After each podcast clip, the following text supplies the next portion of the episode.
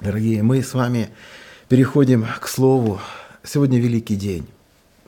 А, сегодня день, когда наш Иисус воцарился, когда Его воцарили, когда народ израильский Его поставил своим царем.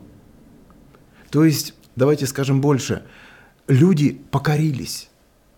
Произошел процесс покорения – он был как врач, как исцелитель, как учитель. Он был рави, и за ним ходили тысячи, тысячи людей со своими нуждами, со своими потребностями. Он их и кормил, он их и учил, он их исцелял, воскрешал из мертвых, освобождал от проказы. Это, это было, он изгонял бесов, да, и они ходили за ним. Но в один момент они осознали, так нельзя. Нельзя жить односторонней жизнью, нельзя жить только будучи потребителями – нужно заключить контракт, нужно покориться ему. И вот пришел этот великий день. То, что сегодня некоторые называют вербным воскресением, кто-то говорит, что это торжественный въезд Иисуса Христа в Иерусалим, но на самом деле это было воцарение. Они кричали, они говорили, это наш царь, это наш царь, и мы будем следовать ему, и мы будем идти за ним – я о чем подумал сегодня? Как вовремя мы празднуем эти праздники. Как вовремя мы празднуем праздник Пасхи и праздник воцарения, или праздник воцарения и праздник Пасхи. Как это нужно нам сегодня, как нужно это все снова пережить, снова осознать, снова возродить внутри себя, чтобы понять, что Он царствует. Понимаете, Он царствует, а мы в Его царстве. Однажды он сказал, что мое царство, оно не от мира сего. Оно не от низших, оно от высших. Вот потому, когда вы будете за мною, вас не будут понимать. К вам будут относиться с большим пренебрежением. Почему? Потому что они не поймут то, в чем находитесь вы. То, где находитесь вы. Да благословит нас Бог сегодня в размышлениях над этой глубокой темой. Давайте мы придем в нее. Я хочу прочитать, это будет у нас Евангелие от Луки, 19 глава, с 10 стиха. Сегодня мы будем очень много прочитывать текста, просто как историю. На каких-то моментах мы будем останавливаться, поэтому откройте, пожалуйста, ваши Библии. Еще раз повторяю, это Евангелие от Луки, 19 глава, с 10 стиха. Перед этим была история с Закхеем. Вы помните, и все знаем эту историю с воскресной школы. Это был человек маленького роста, но достаточно грешный. Потому что у него была такая позиция в обществе, у него была такая работа, что деньги как-то липли к его рукам, э, у него была такая склонность обманывать людей, больше зарабатывать, ему больше нужно было, он очень многим должен был. И когда Иисус сам лично сказал ему, что я хочу именно в твой дом – Послушайте, ни в дом священника, ни первосвященника, ни левита, ни какого-то благочестивого иудея, а именно к этому грешному человеку. Он говорит, я хочу прийти к тебе в твой дом. Захей был безмерно рад. И вы помните эту историю, как произошло спасение в этом доме. Люди недоумевали, как это может быть. За какое-то просто мгновение жизнь Захея полностью изменилась. И вот Иисус говорит в 10 стихе так ибо Сын Человеческий пришел взыскать и спасти погибшее. Он говорит, скажем так, философию всей своей жизни. Он говорит, вот он подчеркивает и говорит, я пришел спасать погибшее. Я пришел именно за ними. И дальше он говорит о более глубоких отношениях. Он говорит о спасенных людях, какое отношение у него уже со спасенным человеком, как должен вести себя спасенный человек по отношению к Иисусу, к Богу. Когда же они слушали это, присовокупил притчу, ибо он был близ Иерусалима. И они думали, что скоро должно открыться Царствие Божие. И так сказал – некоторый человек высокого рода отправился в дальнюю страну, чтобы получить себе царство и возвратиться. Чтобы получить себе царство, то есть его должны были там воцарить, и он должен был возвратиться, и все это понимали, что он возвратится, но возвратится уже не просто каким-то великим человеком, Человеком, наверное, под которым много работали, от которого много получали благословений, наверное, который, который много сделал для этой местности, для этого города до этого момента. Потому что мы все знаем, что с богатыми, успешными людьми хорошо рядом жить. У них есть успех, а у нас есть благословение от их успеха. Потому что мы можем поработать у них, потому что они могут благословить нас. И все это понимали. И этот человек именно был человеком успеха. Но теперь пришло время, когда он не просто был кем, он должен был стать царем. И он пошел, чтобы принять этот сан, но все знали, что он обязательно возвратится. Призвав же 10 рабов своих, запомните это, это слово, 10 рабов своих. То есть у него были люди, которые были или должны были быть верными ему. Многие люди пользовались его благами, но у него были рабы. У него были люди, на которых он надеялся, которым он доверял, на которых он оставил все то, что он имел здесь. И дал им десять мин, и сказал им, употребляйте их в оборот, пока я возвращусь. Но граждане ненавидели его и отправили вслед за ним посольство, сказав, не хотим, чтобы он царствовал над нами. Ну, картина очень простая и ясная. Да? То есть одна часть были с ним, другая часть были против него. И когда он был там, на том месте, они боялись. Когда он был рядом с ними, они как-то, э, знаете, они держали себя в узде. Вот те все нехорошие нравы, вот та злоба, вот э, тот негативизм, который был в них, он не проявлялся. Но как только его не стало, ну, на расстоянии проще – это, знаете, такой подростковый метод выражения злобы. Помните, да, когда мы были детьми, и, может быть, кто-то из детей нас смотрит, и когда, э, в общем, ты имеешь конфликт со взрослым человеком и понимаешь, что ты его не победишь, тебе нужно отбежать на какое-то расстояние и хотя бы язык ему показать, хотя бы покривиться или бросить пыль в него, или сказать какие-то слова нехорошие для того, чтобы расстояние должно быть таким, чтобы ты успел убежать. Это такая некая подлость. И вот эти люди, они были именно такими. Почему же вы не говорили о том, об этих всех вещах, когда я был рядом с вами? Когда я был могущественен, когда я был силен, когда я мог каким-то образом повлиять или отреагировать на ваши слова. Но теперь я на расстоянии, и вы уже сильные. Дорогие мои, я хочу обратить на это внимание. Мы верим с вами в невидимого Бога. И многие люди, живя на земле, именно так и поступают с Богом. Поскольку они его не видят, они могут говорить богохульные вещи, они могут оскорблять и огорчать других людей, они могут говорить нехорошие слова на других, они, и этим самым они огорчают Бога, их Создателя. Поэтому это очень хороший пример и хороший урок для нас, понимая того, кто мы, в каком положении или кем мы являемся тогда, когда мы э, говорим плохие вещи, о человеке или о личности, который нет рядом с нами, который далеко от нас. И когда возвратился, получив царство, велел призвать к себе рабов тех, которым дал, дал серебро, чтобы узнать, кто что приобрел. Пришел первый и сказал, господин, мина твоя принесла десять мин. И сказал ему, хорошо, добрый раб, за то, что ты в малом был верен, возьми в управлении десять городов. Пришел второй и сказал, господин, мина твоя принесла пять мин. Сказал и этому, и ты будь над пятью городами. Пришел третий и сказал, господин, вот твоя мина, которую я хранил, завернув платок, ибо я боялся тебя. Послушайте, а почему ты боялся?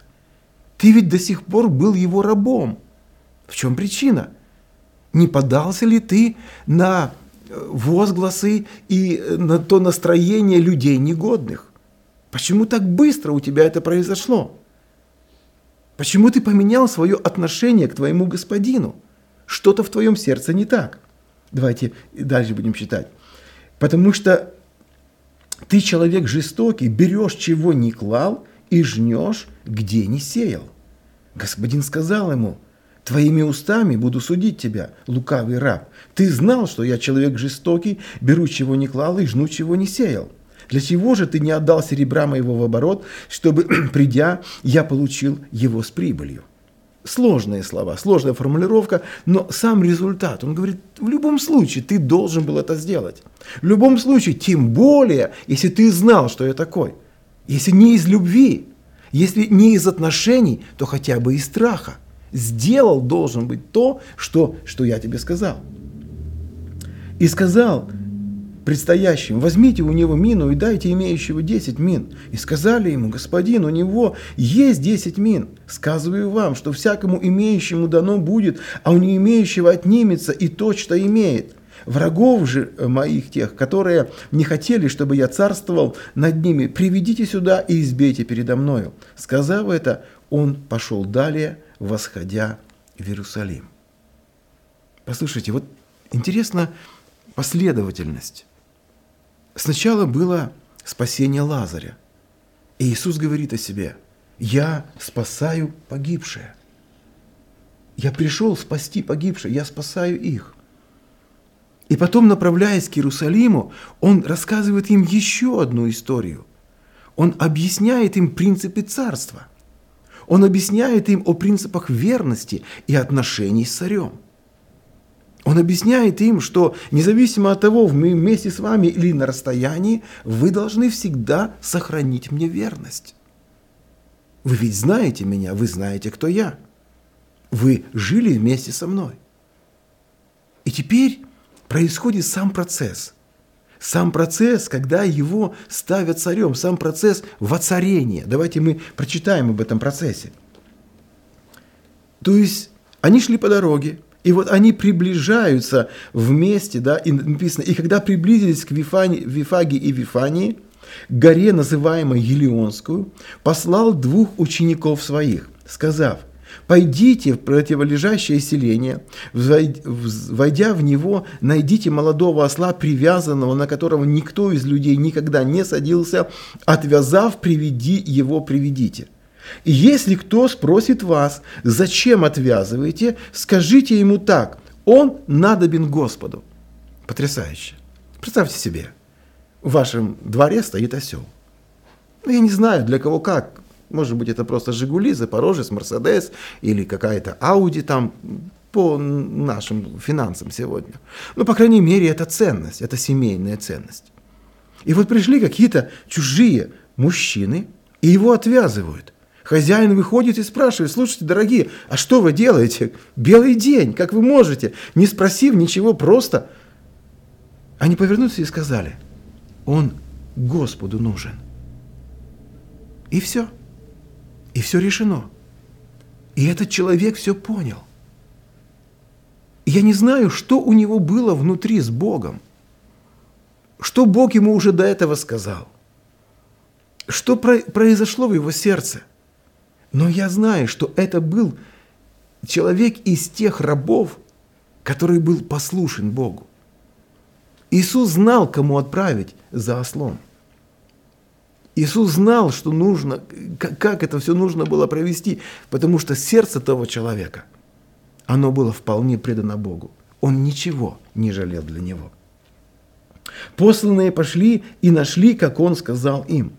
Когда же они отвязывали молодого осла хозяев, его сказали им, «Зачем отвязывать осленка?» Они отвечали, «Он надобен Господу». И привели к его Иисусу, и, накинув одежды свои на осленка, посадили на него Иисуса.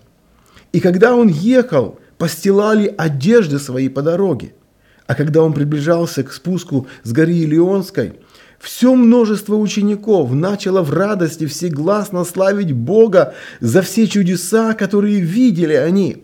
И смотрите, как же они славили Его, говоря, благословен царь. Еще раз, благословен царь, грядущий во имя Господня. Мир на небесах и слава вышних. Все. Все пришло в порядок. Они заявляют, все пришло в порядок. На небесах воцарился мир, и там Божья слава. Здесь на земле Царство Божие будет распространяться, оно будет расширяться. Оно будет в каждой молитве «Отче наш», да будет Царствие Твое на, на земле, как и на небе. Вся церковь Иисуса Христа будет об этом молиться, о распространении Его Царства. Но тогда была эта точка отсчета, тогда все началось. Он царь.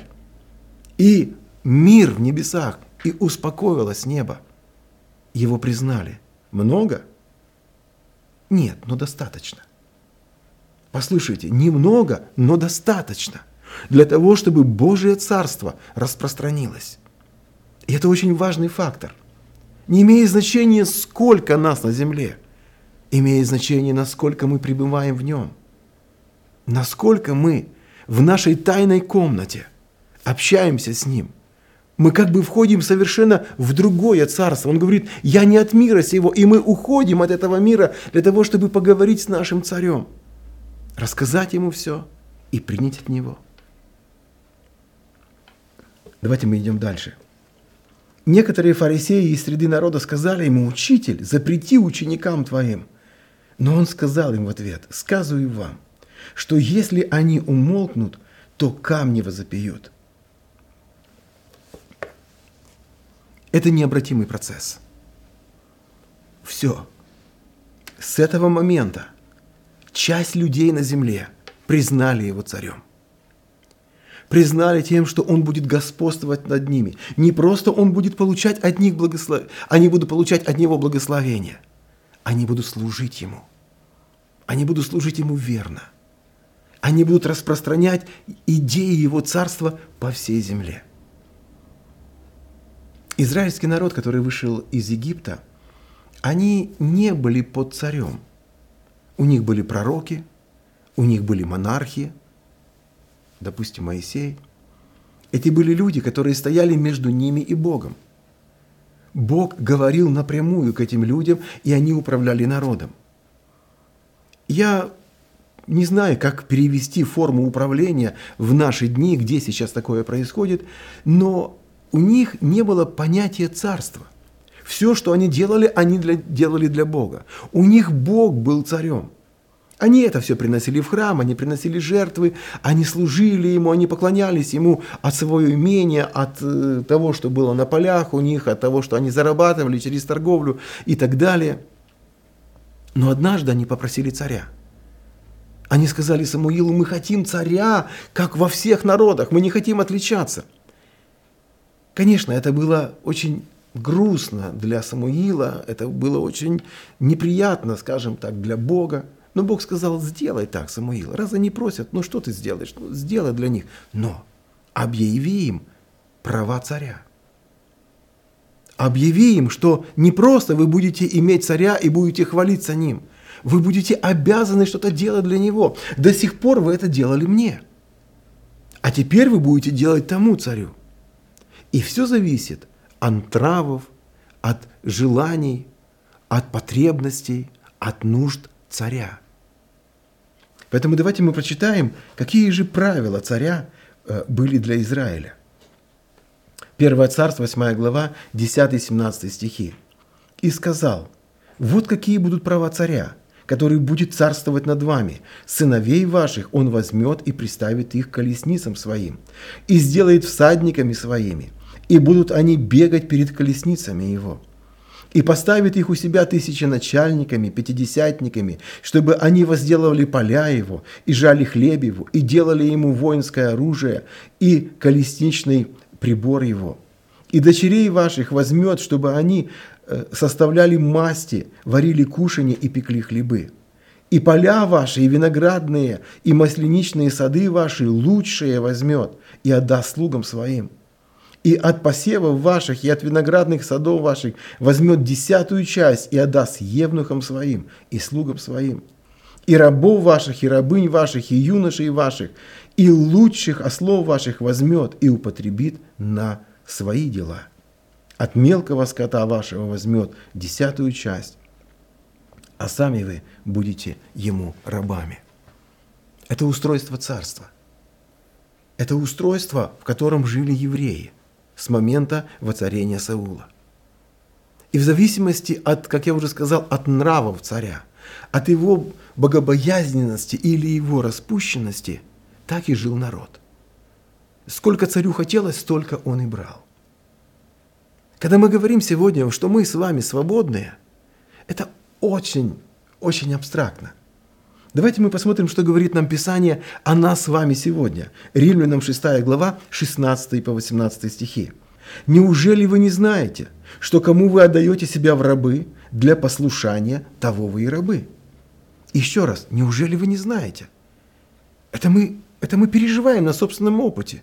Мы очень часто понимаем, что мы не свои. Мы не можем контролировать свои эмоции, свои чувства, некоторые свои поступки, свои действия. Мы понимаем, что мы нуждаемся в ком-то, который бы помог нам делать добро, который бы помог нам совершать праведные поступки, праведные дела, потому что мы чувствуем, что нашей плоти это категорически не нравится. И вот поэтому апостол Павел говорит, неужели вы не знаете, вы ведь понимаете на вашем опыте, что вы кому отдаете себя в рабы для послушания, того вы и рабы. Кому повинуетесь, или рабы греха к смерти, или послушание к праведности. Благодарение Богу, что вы, быв прежде рабами греха, послушайте, что вы, быв прежде рабами греха, мы делали грех, и все было просто. Нас же совесть за это не судила – когда мы жили без Бога, мы жили в полной внутренней свободе и полной гармонии. Почему? Потому что мы были полностью, мы были рабами греха. Быв прежде рабами греха, от сердца стали послушны тому образу учения, которому предали себя. Освободившись же от греха, вы стали рабами праведности. Дорогие мои, это секрет – нашей духовной жизни. Ты не можешь просто жить Богу. Тебе нужно воцарить Его в своем сердце. Павел говорит, вы от сердца стали. Иисус должен находиться именно там, глубоко внутри, чтобы именно оттуда исходило все. Чтобы именно в том месте происходил этот момент поклонения. Чтобы не где-то во внешних наших формах, а в глубине нашей души – Господи, Ты царь. Господи, Ты царь. Давайте мы посмотрим его, его принцип. Какого царя мы сегодня принимаем? Кем он является? Первое что? Он меняет все на все. Вы помните историю богатого юноши? Это потрясающая история. Он увидел, как велик Господь Иисус – он увидел все его чудеса, его учения, это все ему очень нравилось. И однажды он пришел к нему и говорит, учитель, что мне делать, чтобы наследовать жизнь вечную? Иисус ему сказал о заповеди, он говорит, я это все исполнил от юности моей. И тогда Иисус говорит, тебе одного не достает. Иди, продай все, раздай бедным и следуй за мной. Нет, нет, нет, это не для меня.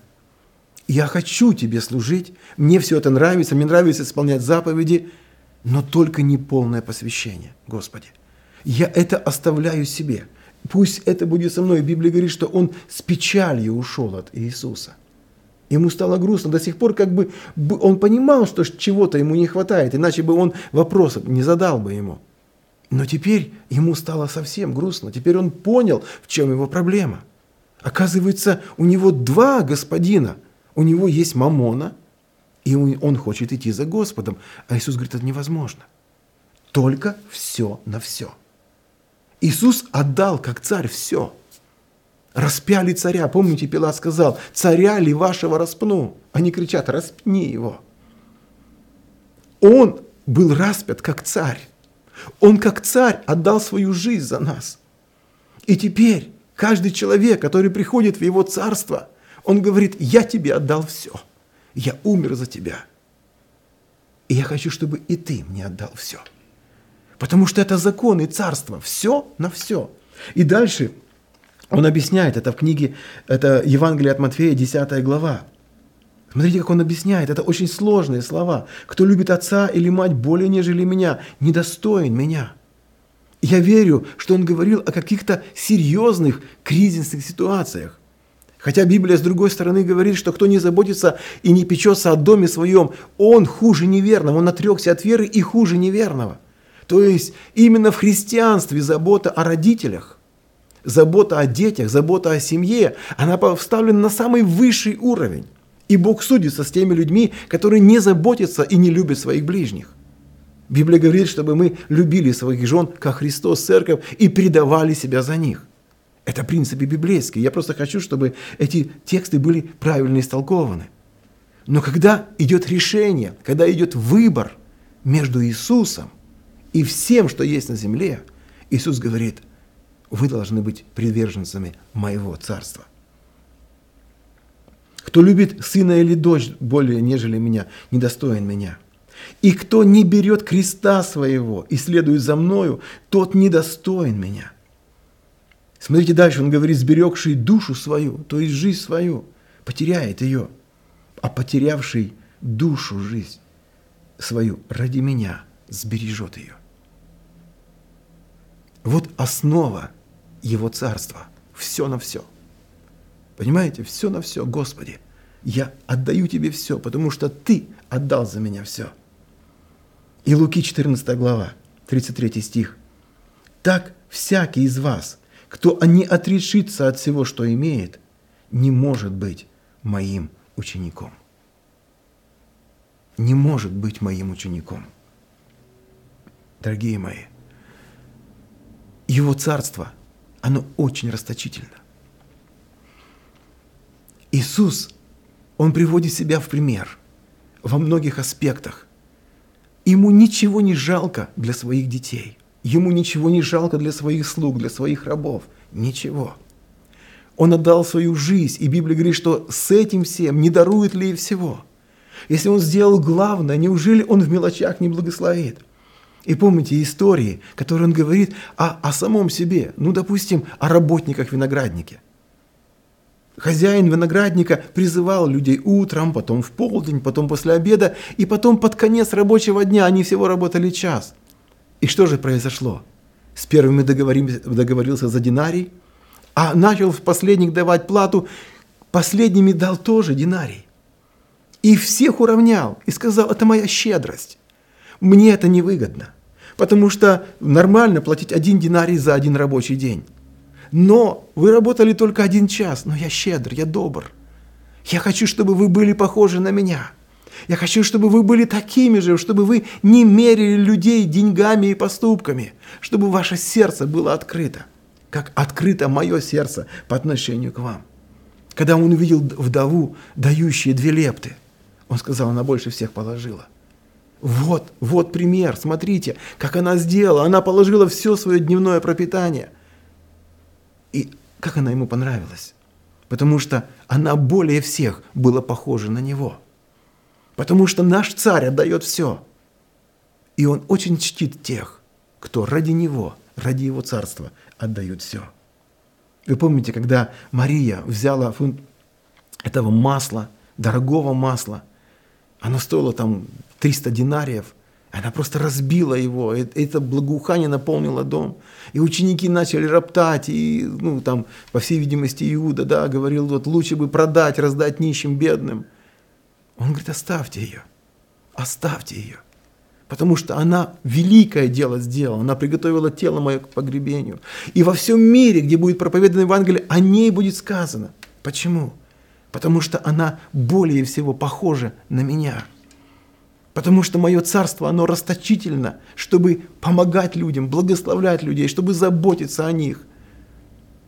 И, все, и каждый человек, который находится в его царстве, он имеет такое же сердце, сердце отдавать. И последняя история, она вообще потрясающая.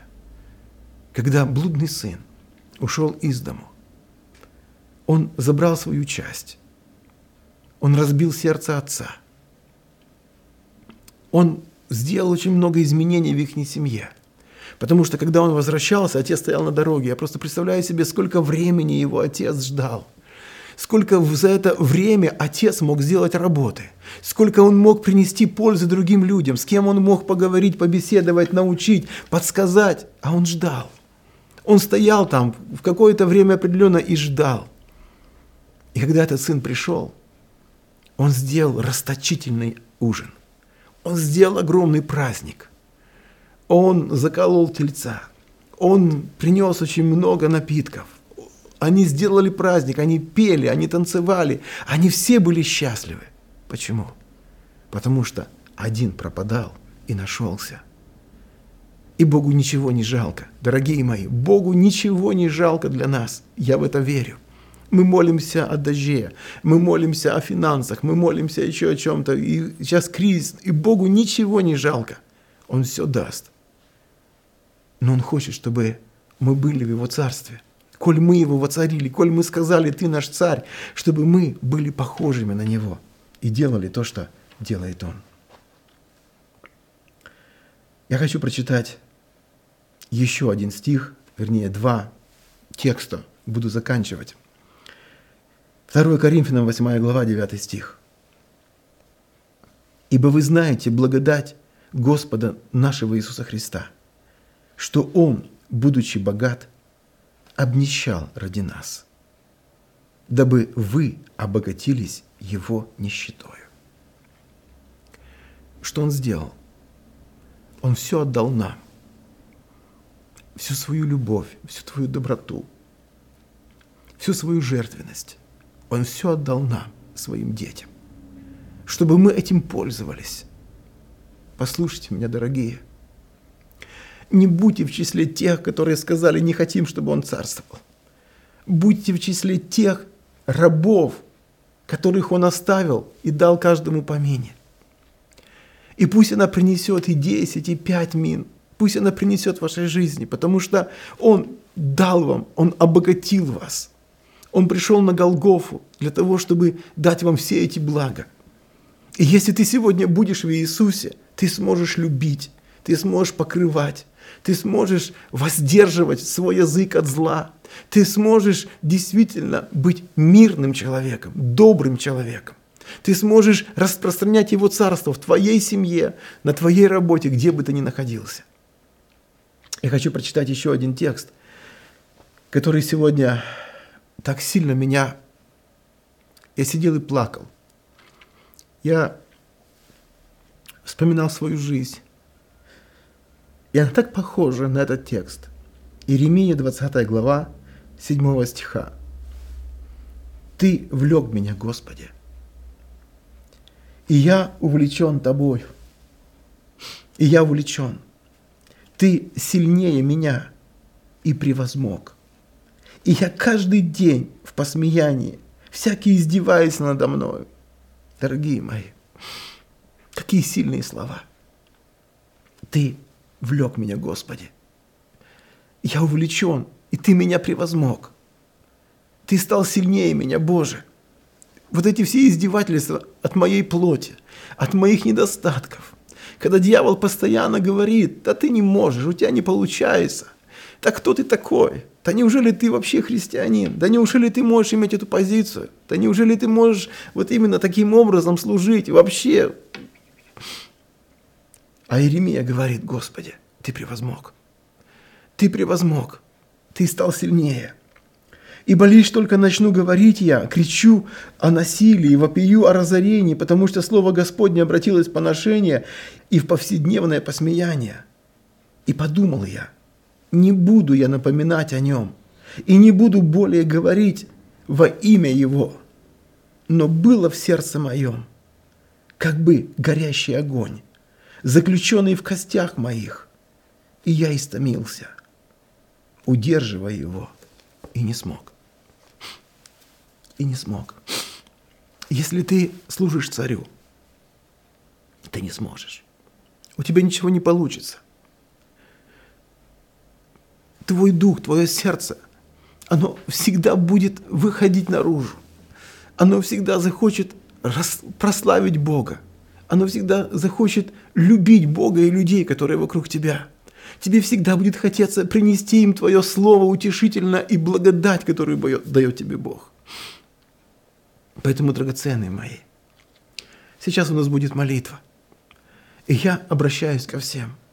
Я обращаюсь к нашей церкви. Это особое время. Бог стучится, и Бог идет. И Бог хочет, чтобы ты сказал, что Он твой царь. Что Он твой царь. Просто преклони колени. Зайди в эту тайную комнату и скажи, Господь, Ты мой царь. До сих пор я пользовался Твоими благами, я это понимаю. Я понимаю, что Ты хранил меня, Ты оберегал меня, я молился Тебе. Я даже хвалился тем, что Бог меня слышит. Но сегодня пришло время воцарить Его в Твоем сердце. Чтобы этот огонь был в тебе, чтобы ты был увлечен ими, чтобы он превоз... превозмог тебя, чтобы Никогда в твоей жизни ты не смог уйти от Него, чтобы вот эта страсть, эти отношения, эта глубина были настолько сильны. Поэтому я призываю всех, дорогие мои, если ты не можешь сейчас это сделать в кругу твоей семьи, сделай это отдельно. Я не знаю, это твои личные отношения с Богом. Я хочу обратиться к тем, кто не примирен с Богом. Я хочу обратиться к тем, кто смотрит сейчас. Я знаю, родители сейчас смотрят с детьми или дети с родителями э, эту проповедь. Я очень прошу вас, склонитесь перед Богом и попросите Иисуса Христа, чтобы Он вошел в ваше сердце. Попросите Его простить все ваши грехи. И Он сделает это, потому что Он пришел спасти погибшее. Он пришел спасти погибшее. И я верю, что Он вас уже нашел, что в вашем сердце оно уже стучится не так, что вы уже чувствуете, вы переживаете это, что все слово, которое вы слышали до сих пор, оно как будто бы оживает перед вашими глазами, и вы понимаете, что есть только один путь к Иисусу. Так идите к Нему. Идите к Нему. Да благослови всех нас Господь. Пусть Божий мир будет в каждой семье. Он наш царь, а мы его слуги. И мы его дети. Во имя Иисуса Христа. Аминь.